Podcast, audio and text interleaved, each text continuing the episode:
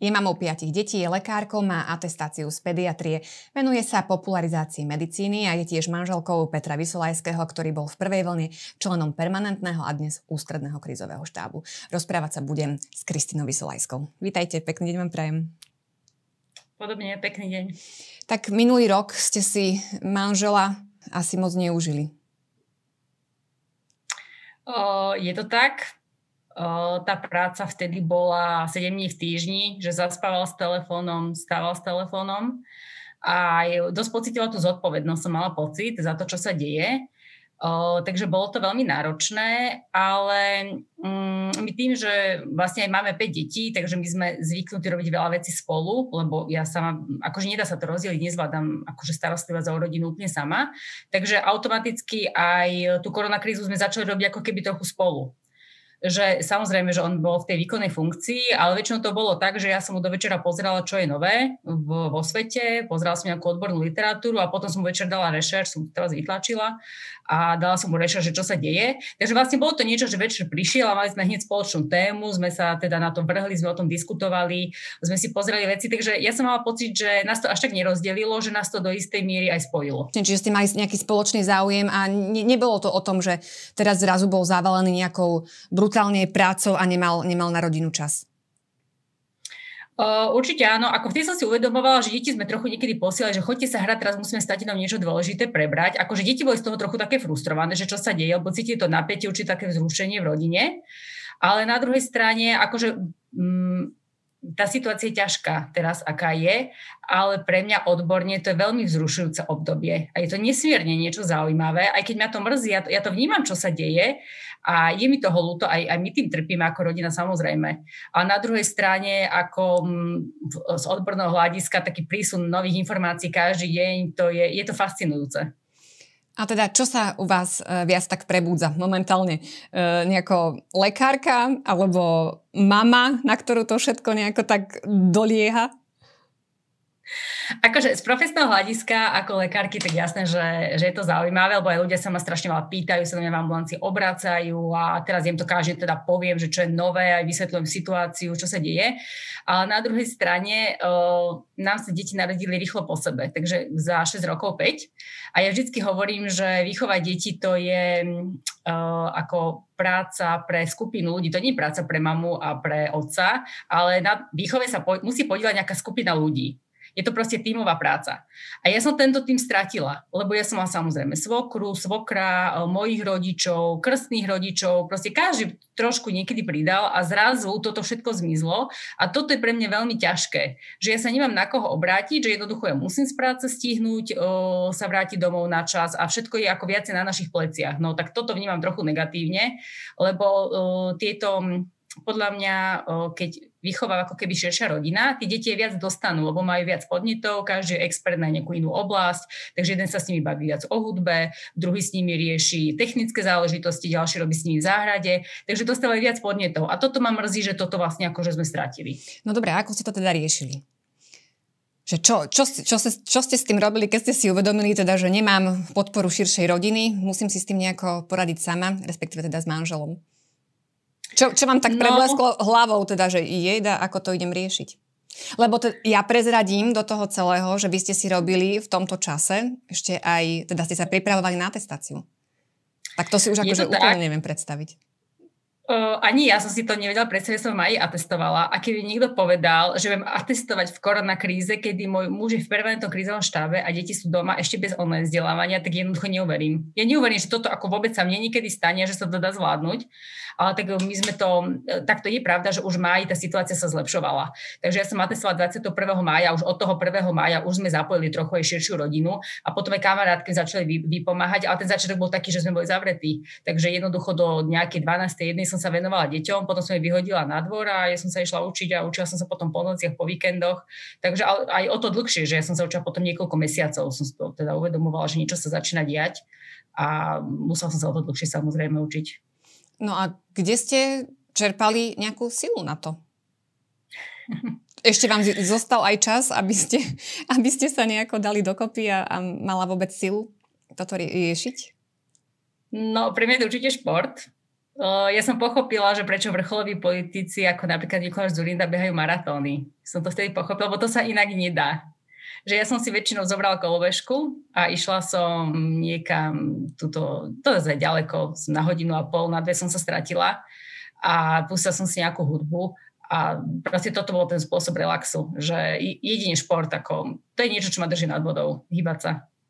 Ale keď to odliadnú teda aj od tej koronovej situácie, ako vychovávať 5 detí a sama si teda hovorili, že sú veľmi e, v malých rozostupoch, je uh-huh. veľmi náročná aj na taký time management uh, celej domácnosti. Musela vymysleť celý systém, že aby mi to fungovalo, lebo deťom chcem dať aj šport, aj umenie a žiaľ ako na potvoru, každý má talent na niečo iné. Toto je fakt akože niekedy strašne ťažko riešiteľné. Ale potom som to vyriešila tak, že ja som im zjednotila krúžky, jeden druh krúžku na jeden čas že nerozvážam po rôznych. Je pravda, že chodia súkromne, že tým pádom to niečo stojí, a zase keď ich je v 5, ako to, čo ho, ho, zaplatím za tú hodinu, není to také strašné, no sú to zlomkové sumy oproti Bratislave. Takže oni majú spoločnú hudobnú, spoločnú výtvarnú, spoločné plávanie a spoločnú atletiku. Uh-huh. Takže to vám, to vám uh, pomohlo v tom organizovaní toho času vôbec, že, že ste sa nestali ano. šoférom na plný úvezok, ale Hej. teda, že jednoducho je to efektívne využitý čas. Hej, že niekoho viacej baví tá hudba, niekoho teraz viacej baví ten šport, ale hovorím, deti musíte mať všetko, musíte sa rozvíjať po oboch stránkach. Keď budete na gymnáziu, alebo dajme tomu už 8 9 už si vyberiete svoje, budete chodiť sami. A dokým vás musím voziť ja, moje zlaté deti, máme na výber tieto štyri, inak to nejde. Ale myslím si, že celkom radí, lebo sú mali rozostupu, takže aj v tom športe celkom akože zvládajú ako zarovno. Sú to dve dievčatá, potom traja chlapci, takže tí traja chlapci ľahko tie dve dievčatá pomerne dobehnú v tom športe. Takže m, mm, vlastne takto sme to nejako vyriešili. A čo sa týka učenia, tak sú samozrejme musia byť veľmi samostatné od začiatku. O, ja sa učím tak s kým treba nejakú tú angličtinu, ale ja ani s prvákom si nepíšem úlohy.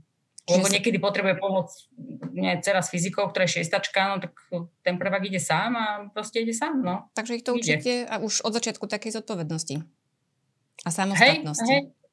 Určite, že keď nemáš úlohu, to je tvoja úloha. Keď, keď, takže môžeme poprosiť o pomoc, tak samozrejme, že skontrolujem, ale ja som není zodpovedná ani za zastruhané cerusky. To sú ich cerusky. Takže ja ich takto k tomu vediem, lebo in, ono sa to inak nedá, som sa zbláznila. No a struhajú si tie cerusky? No, dobrá otázka. Nie vždy, ale občas mi pani učiteľka povie, mm, ale nemáš pravítko? Nemal si pravítko, je to tvoje pravítko. Musíš mať pravítko. Áno. Čiže sa naučia takto na, na, vlastných, na vlastných chybách. Hej. No a ako vnímate ten rozmer mami versus pracujúcej ženy a budovania si nejakej kariéry? Ste lekárka, určite a teda bolo aj vidieť z vašich reakcií, ako vás fascinuje po tej vedeckej stránke toto obdobie, ktoré prežívame, že ako ste našli taký ten balans v tom, že aby tá kariéra nešla na úkor rodiny? No, pre mňa je základ skrátený úvezok to ako, ja si neviem predstaviť robiť na 8 hodín denne. Keby som mala takého manžela, že neslúži nočné a nerobí navyše tú prácu, ktorú robí, že mi dáva väčšiu podporu, možno, že by to nejako šlo. Ale tým pádom, že on je tak pracovne vyťažený, tak ja si to uvedomujem, že jeden z nás musí trošku tú kariéru dať bokom. Ale na druhej strane mám pocit, že on je ako keby že lepší ako ja. Um, ako keby je bystrejší alebo proste má, má niektoré viac darov. Uh, ako nechcem to porovnávať, ale odborne sa mi zdá byť lepší, že lepšie rozmýšľa a tým pádom, keď ho podporujem, ja mám pocit, ako keby to malo celé väčší efekt. Že zase, aby sa on stiahoval do úzať a kvôli tomu, aby som akože ja si niečo dokazoval, ako nepríde mi to efektívne. Takže ja som rada, že čo robí, čo robí. Koniec koncov strašne o tom diskutujeme a je tam nejaká stopa, že vidím, že napríklad niečo dobre zvládne, napíše pekný článok a niečo sme spolu našli, že mám pocit, že to je môj úspech. Takže nemám pocit, že len ja musím byť úspešná ako ja, ako žena, ale že sme úspešní spolu. Že ja mám z jeho úspechov radosť, to je jedna vec. A druhá vec, ja, ja mám nejaký ten svoj priestor, kde sa ja sama realizujem, alebo napíšem nejaký článok, alebo chodím na tie 4 hodiny do ambulancie tak mám pocit, že to je zase taký môj piesok. a je pre mňa veľmi dôležitý, lebo každý človek musí mať pocit, že, je, že má význam pre spoločnosť, že odvádza nejakú prácu, ktorá, za ktorú dostane nejakú odmenu, že to má význam. Takže nemyslím si, že to musí byť nejaké na 8 hodín alebo, alebo neviem aká kariéra, ale tento pocit je pre mňa veľmi dôležitý. Každý deň aspoň na chvíľu. Z vášho manžela sa stala eh, v poslednom období uh, taká mediálne známa osobnosť. Ako napríklad e, to vnímate vy z pozície manželky a ako napríklad deti sa pozerajú na to, že ich ocino je zrazu častejšie v televízii, častejšie pozývaný do rôznych médií a diskusí? No takto, my telku doma nejako obzvlášť nepozeráme a už vôbec nie správy, lebo vtedy sa kúpu. Takže oni nevedia nejako nadmerne, že v telke. Občas sa to dozvedia v škole, ale zase na druhej strane ja si hovorím, akože kto nebol už v médiách. Ako ja mám pocit, že v médiách už bol úplne každý. Starších detí na obrovské množstvo ľudí. Takže nejako to akože, nemyslím si, že to nejako vnímajú, lebo tak čo v tej triede, ako čo tí kamaráti sú stále rovnakí. Takže myslím si, že to je v pohode. A čo sa týka mňa, o, tiež ma nejako akože ani nikto nespoznáva, nič. Akože absolútne vôbec nemám pocit, podľa mňa žijeme úplne normálne tuto v komunite. Nemám pocit, o, akorát to sú tie rúška, takže to nás vôbec nikto nespozná, keď ideme na výlet. Takže my sme viac menej v anonimite a ja sa priznám, že mne to vyhovuje. A musárka povedala, že ambulanci ma vôbec nespoznávajú. Vôbec, to tam nejaká doktorka. No a akože normálne ideme sa rozprávame o tých veciach. Možno raz jeden pacient ma spoznal, že niekde so mnou niekde niečo čítal. Takže možno, že ľudia sledujú tie, tie nejaké seriózne médiá menej, než si myslíme. A mňa už vôbec nie. Takže musím povedať, nie, že môj život je úplne bežný a možno, že keď nebudú rúška, že budú viacej spoznávať tie tváre, že to bude iné. A teraz sme naozaj anonimní. Mm-hmm. No a ako vaše deti vnímajú mm-hmm. celú túto situáciu, čo sa týka teda korony. Hovorili ste, že sa aj veľa o tom rozprávate a ja som si napríklad aj na mojich vlastných deťoch všimla, že ani im nejako cieľne nepodávam tie informácie, čo sa deje, ale oni sú také vnímavé, že keď sa s niekým rozprávajú, ja až oči otváram, že koľko vecí oni dokážu absorbovať a, a čo o tom vedia. Ako sú na tom vaše deti? Keď majú informácie v podstate z prvej ruky doma. Áno, áno, áno. E, hej, e, ja to vidím, napríklad písala dcera projekt o koronavíruse a ja som bola v šoku, že čo všetko vie.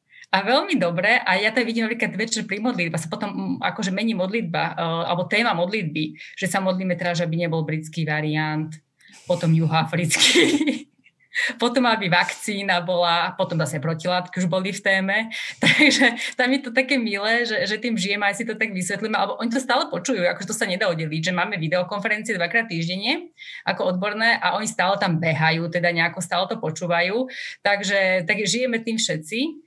To je pravda, tak jasne, že im to leze na nervy, chcel by za kamarátmi, ale na druhej strane o, ja si stále hovorím, že to bola strašná robota, oni boli rýchlo za sebou. Ale hovorím, ak mám niekedy ovocie z toho, že ich je 5, tak teraz. Lebo oni sú teraz štvrtú hodinu vonku na snehu a ja neviem, že ich mám na záhrade. Takže to je niečo úplne úžasné, že oni sa tam, kompletne sa tam vyblbnú, lebo oni sú ako partia. Takže nie je to, že ja sa musím viac venovať tým deťom, alebo že trpia to samotou. Do určitej miery áno, ale je to taká malá skupina. Takže ja to hovorím si, že konečne to prišlo, že načakala som sa 12 rokov, ale prišlo to. Mám teraz toho konečne osob, že ich je toľko. No, čiže, no a keď porovnáte prvú a druhú vlnu, aký, aký je v tom, v tom rozdiel, čo sa týka už nejakej takej, takého chodu vašej, vašej domácnosti, vášho spolunažívania? Je tam nejaký rozdiel? Teraz aj to online vzdelávanie napríklad, No ináč toto je super už teraz, že máme zabehnutý ten systém, že už to nie je niečo zvláštne, oni sa vedia sami pripojiť, vedia, že to online vzdelávanie bude, už to akceptujú, že na jednej strane sme si zvykli a na druhej strane na tú jar to bolo veľmi krátko, v podstate to trvalo do konca mája, trvalo dva, dva a pol mesiaca. A teraz, dobre, leto bolo trochu voľnejšie, len teraz už trvá strašne dlho, takže sme z toho takí unavení a deti sú z toho také unavené, už, už je toho veľa, už by sme chceli trochu, ja niekedy tak rozmýšľam, že ja som si tak sadla do nejakej reštaurácie, ale tak strašne, že my sme tak zvykli chodiť s nimi, že po výletoch a najeme sa niekde popri tom. A teraz vlastne to zmizlo, že tak balíme si tie chlebíky, teda ideme niekam do prírody, ale, ale je, je to už dlho, sme, sme to strašne unavení a tým, že ako sa to z týždňa na týždeň predlžuje, že už bolo, že otvoria sa školy začiatkom februára, potom 8., potom 15. No všetci vidíme, že po Veľkej noci sa to tu znormalizuje, že človek nevidí ten koniec. Tak toto, no, tak sme z toho unavení. No, počítame dni, jasné, a, počítame dni do jary. A čo vám pomáha, aby ste to zvládali? Uh, šport, mm-hmm. zase, kolobežka. Áno, vy ste, vy ste aj tak nadšene písali o tých kolobežkách, že ste objavili ich čarova vlastne celá rodina. Takže všetci Hej. kolobežkujete. Hej, hej, lebo uh, oni sa dobre zmestia do auta, takže ja mám napríklad stále sedím kolobežiek v aute, však ich nevyberám na čo a niekam vybehnem hoci kde na cyklocestu, kamkoľvek a nemusím tam nejak riešiť bicykle a nejaké defekty a nosiče, takže uh, to robíme takto vlastne cez, cez, no, cez víkendy. Uh, chodíme veľmi veľa do prírody, aj, aj do lesa, ale, ale hlavne na tieto, no na kolobežky, nejaké k vode, k váhu, tak. Takže odporúčate, takže odporúčate aj ako lekárka takúto aktivitu, keď už človek naozaj je unavený z toho celého, možno trošku nejaký deprimovaný z celej tej situácie. No, lebo tým, ako sme zavretí, tak musíme robiť nejaký opak toho. Lebo keď budem oddychovať zase zavretá, alebo že si pozriem film, tak zase len sedím pred, tým obrazo- pred tou obrazovkou. Tak ja pacientom odporúčam, že chodí strašne veľa von, to akože nemám inú možnosť. Ne, nemôžem zase byť zavretá Takže kedy sa dá, určite sa snažíme a tak je to, je to jediný podľa mňa, jedin, jediná možnosť. Iné možnosti nemáme. Mm-hmm. No a ako vy vnímate úlohu mamy? Ako vy vnímate materstvo? No toto sa ma ešte nikto nepýtal, sa priznám. Uh, no, ako No ja som bola taká nadšená matka na začiatku, klasická prvorodička tesne pred 30 dokonalá. A všetko chcelo byť perfektné a potom deti, ak sa začali sypať, tak o, človek musí strašne so sebou pracovať a mám pocit, že niekedy z neho vidí to najhoršie, čo si myslel, že ani v sebe nemá. Že jednoducho nakričí na deti a proste má chuť od nich uísť a hovorím, a takto som si to nepredstavovala, lebo my sme obidva pediatri a ja som si chcela, aby bolo všetko geniálne. A to sa mi nepodarilo. Takže hovorím, my vychovávame deti a deti vychovávajú nás. Takže asi tiež občas vypočujem od svojich detí, že, som, že mám názory ako z minulého storočia a mala by som so sebou niečo robiť. Aké máte veľké tak. deti teda, aby sme boli aj v obraze? O, najstaršie má 12 rokov a najmenšie má 5,5. Mm-hmm. Takže deti vychovávajú nás, my vychovávame ich, o, takže mne to materstvo strašne zmenilo, ale inak ako som si myslela. Mm-hmm. a zároveň som zistila, že žena, o, podľa mňa, keď nejaká žena je úplne naplnená doma, že len o, m, akože nechodí do práce a je šťastná, tak to je veľký dar. Lebo veľa ľudí tento dar nemá a ja ho tiež nemám. A je to potom veľmi komplikované, že musím si hľadať niečo iné, čo ma baví, alebo nejaké intelektuálne naplnenie a to sklbiť je veľmi ťažké. Ale je dobré ísť úplne proti svojej prírodzenosti, takže keď to žena tak cíti, je dôležité, aby bola žena šťastná, lebo súhlasím s tým, že, ženy, že deti sú šťastné vtedy, keď je šťastná mama a keď má pekné manželstvo. Inak sa to nedá.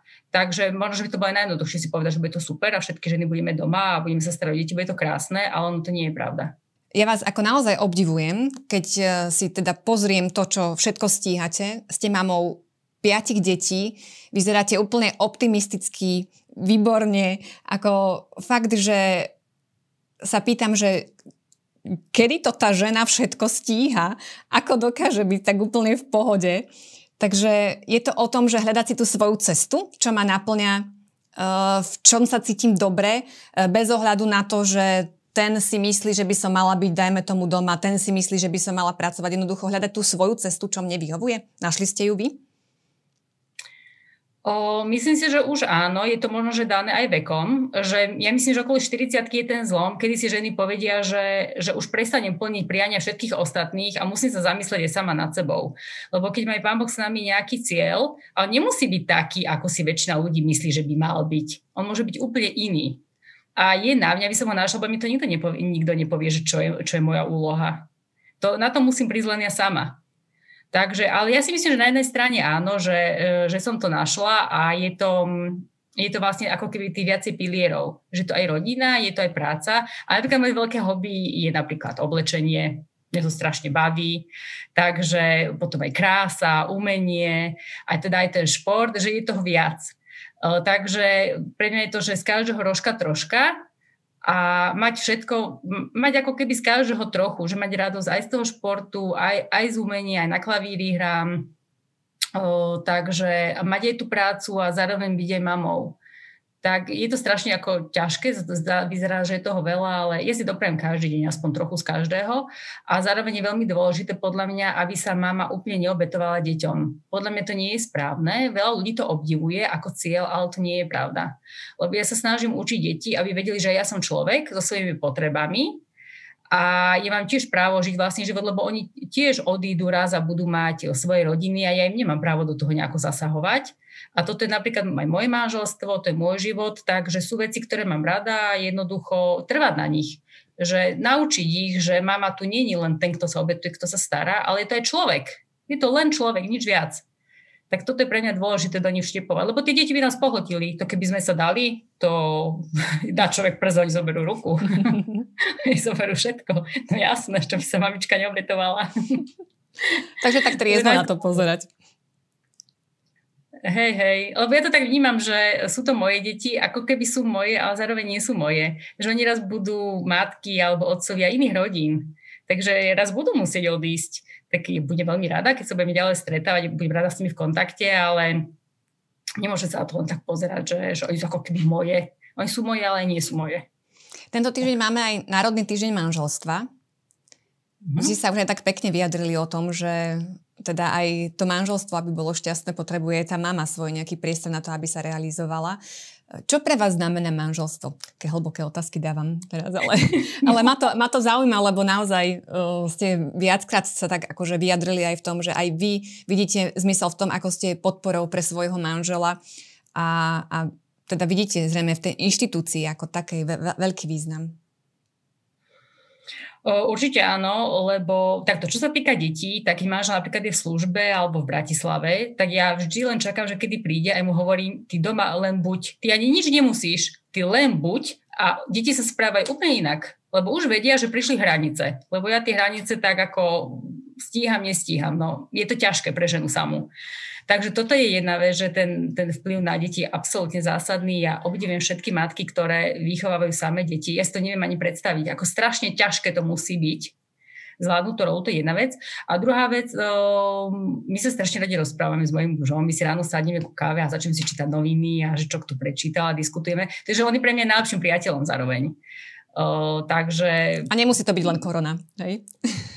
nie, nie, nie, no, no, no, že e, tak je jasné, že my sa aj pohádame samozrejme, ale není to nečasto, by som povedala, ale mm, vždy sa vlastne k sebe vrátime, tak e, myslím si, že mám manželstvo také normálne, určite nie ideálne, ale na tom to je, že my sme si zároveň priateľmi. A tam, tam vidím to veľké, že hoci kedy mu zavolám a príjem, on mi zavolá, dobre, chytili ťa policajti, dobre, v pohode, no, tak už prosím ťa, na tú rýchlosť neprekračuj Takže že prídem, zverím sa, aj, akože aj opačne, že čo ma trápi, alebo niekto mi niekde vynadá za nejaký článok a vždycky nájdem u neho to pochopenie, aj to opa- aj opačne, že myslel si to dobre, je to v poriadku. Nemyslel si to zle, keď to niekto pochopil, je to jeho problém, sám sa to odkomunikovať, ale že má tú podporu, že ja viem, že to, čo robíš, myslíš dobre. Myslíš to úprimne, nie si nikým zaplatený, ani nič podobné, robíš to svoje čisto svedomia, vedomia, je v poriadku. A toto, keď si zájemne tí manželia dávajú, tak môžu dokázať pekné veci. Uh-huh. Tento, tento rok je témou bezpečne v manželstve a um, je to aj v tom duchu, že keď sa teda už pláva do nejakých nebezpečných vôd, tak väčšinou sa siaha po tom záchrannom kolese. Čo je pre vás takým záchranným kolesom? Ako manželstve? Áno. Uh-huh. No, spoločné dovolenky, to sme doteraz vždy chodili, že sami dvaja niekam, niekoľkokrát za rok aspoň na víkend. Lebo keď si dlho ako nerozprávame, že nie sme sami, tak sa nahromaždia problémy a potom si každý niečo myslí a potom to vybuchne. Takže pre mňa je strašne dôležité chodiť sami vyrozprávať si veci, možno, že ktoré nie sú úplne príjemné. A, lebo toto som si všimla, že keď boli deti malé, že sme to zanedbávali a potom to bol problém. Takže pre mňa je toto strašne dôležité, že byť sami pre seba, chodiť na prechádzky sami a sami na nejaké víkendy. A ako bez toho si to neviem predstaviť, lebo tá komunikácia je strašne dôležitá to nesmie zanedbávať. Akože my nie, že iba dáme večeru. My si musíme sami rozprávať o sebe, tak všeobecne všetko prebrať, čo nás trápi. Tak toto. Ďakujem veľmi pekne, že ste nám dovolili takto nahliadnúť trošku do takého vášho prežívania už rodiny alebo prežívania uh, momentálnej situácie, v ktorej sa nachádzame. Srdečná vďaka, verím, že to bolo povzbudzujúce pre mnohých našich divákov a nech sa vám darí. Ďakujem pekne, podobne.